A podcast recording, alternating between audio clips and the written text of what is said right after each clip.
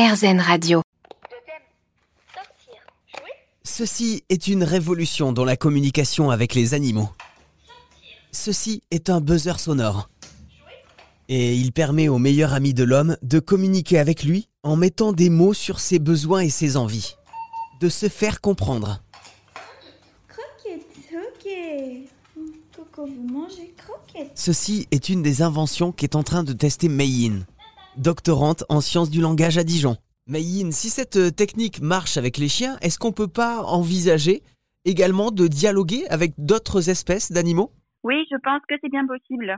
Par exemple, euh, avec les chats, avec les chevaux, ça m'étonnerait pas euh, qu'ils puissent aussi apprendre de cette méthode. Comment vous avez eu l'idée comme ça de mettre en place ces buzzers pour dialoguer avec votre animal? Hum, En master, j'ai déjà travaillé sur le sujet et après j'ai envie de continuer les recherches et là à la base, je voulais travailler avec les primates.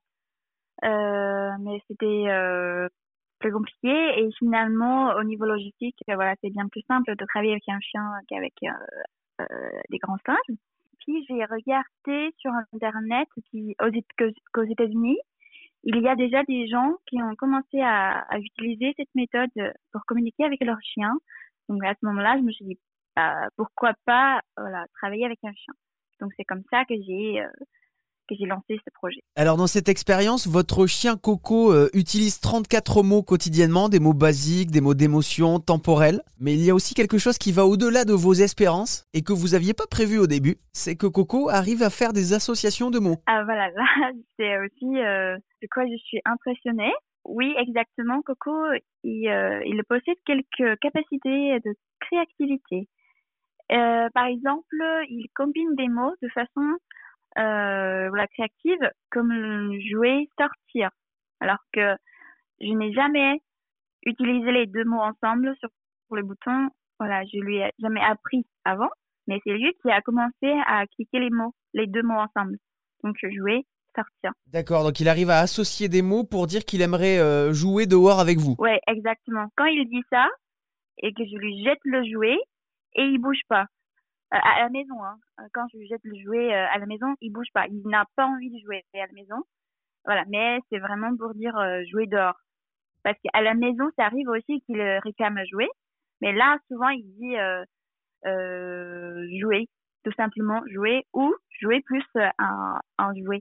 Le nom de jouet, par exemple, vachette, euh, pinku, corde, etc.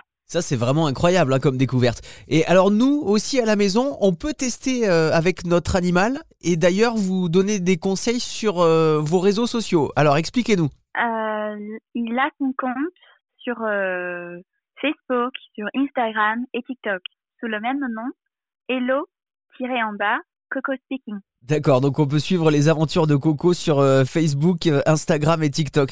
Quels sont les premiers conseils que vous donneriez euh, à une personne qui souhaite également se lancer dans cette expérience chez elle? Ouais, la patience. Il faut beaucoup de patience pour, pour, parce que pour les chiens, ils, ils apprennent notre langue comme une langue étrangère. Donc forcément, il faut du temps, il faut la patience. Et ensuite, il faut suivre les étapes. Donc il faut vraiment euh, leur parler déjà oralement pendant un moment pour, qu'ils euh, puissent comprendre le mot. Et ensuite installer le bouton. Cette invention démontre également l'intelligence animale.